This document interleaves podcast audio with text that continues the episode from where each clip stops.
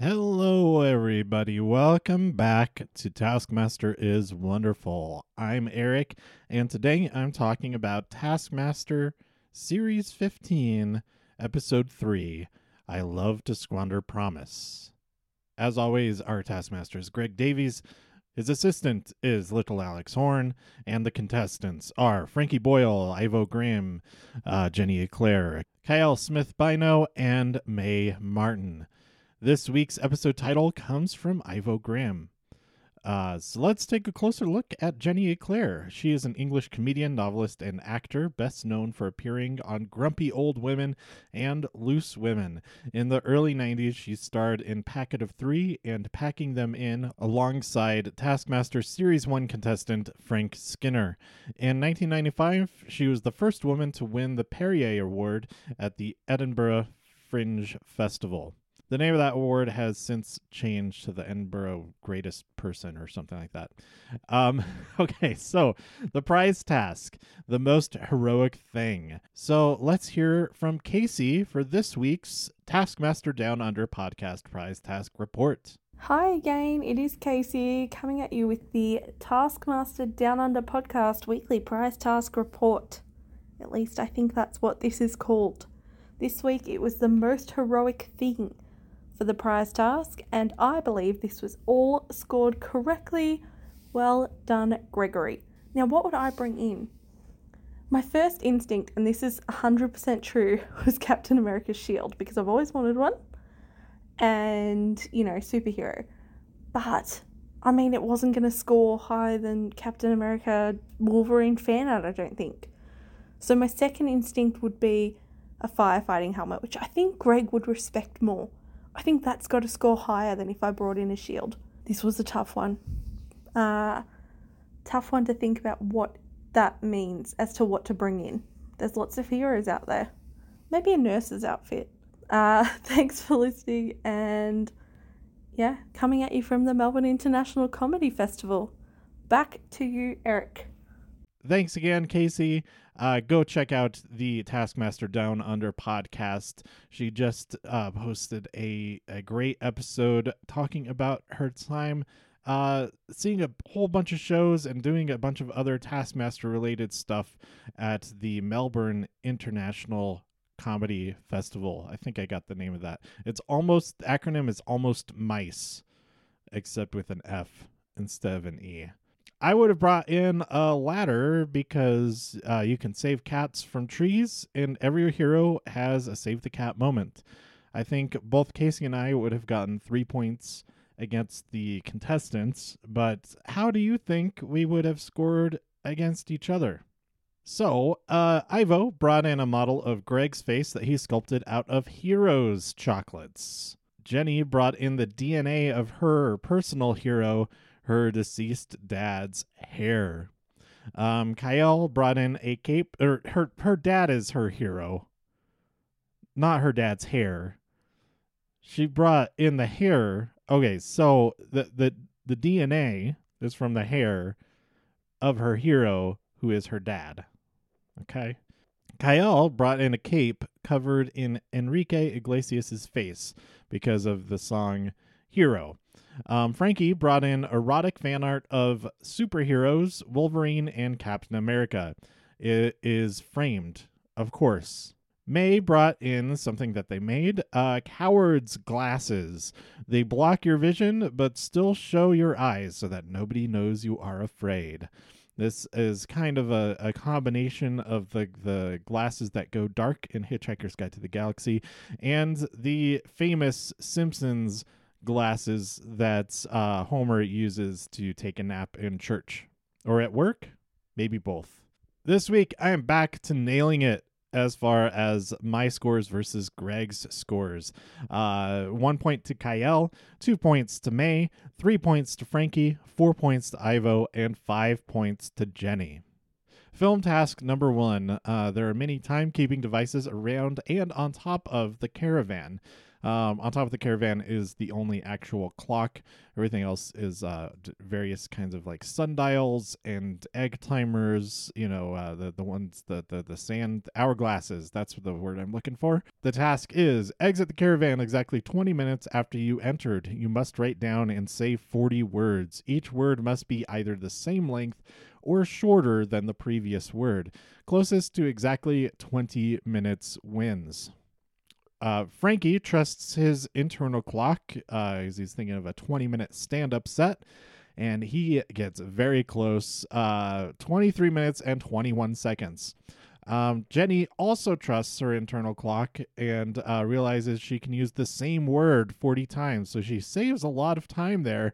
But maybe it's not so great that she saves so much time. She got imagination times 39 and then ends with the word broken. Uh, her time is 10 minutes and 57 seconds. Um, I think if she took the extra time to come up with different words, that could have filled out uh, the, the full 20 minutes. Uh, Mae finds a mirror like on the end of an extending pole and uh, uses it to find the clock on the roof. But after working on their words, they check the clock again and it hasn't moved at all. Um, it was broken by the rain. Uh, despite this, they still got an amazing time of 19 minutes and 48 seconds. Kiell also finds the mirror, but not the clock on the roof. Um, he ends up with a time of 24 minutes and 20 seconds. Ivo spends a lot of time checking the duration of the hourglasses, making sure how long exactly each one of them is, or inexactly. Uh, he has a bit of frantic energy after he finds the clock on the roof, um, but instead he ends up yelling at golfers to ask them for the time.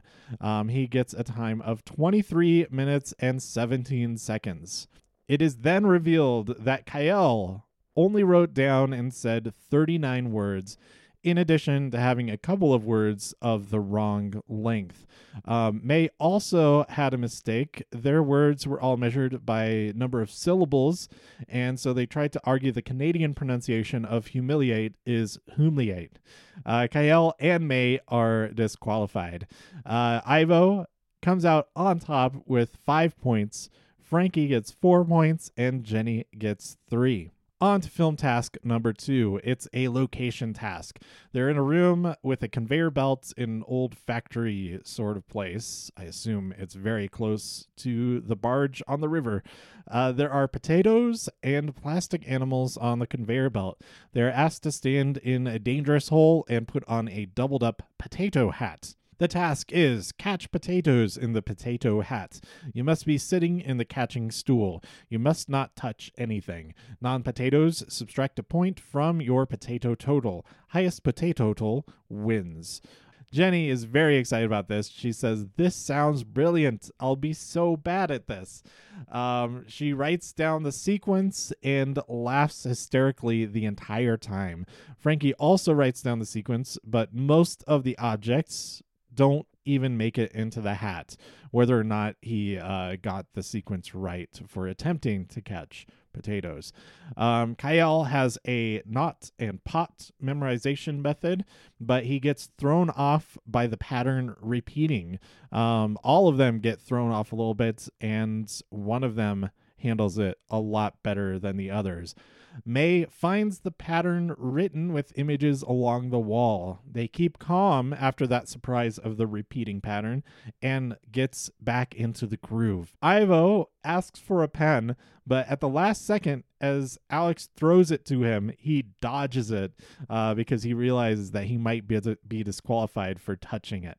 Um, he also spots the pattern on the wall, but he does not handle falling out of the pattern on the repeat very well.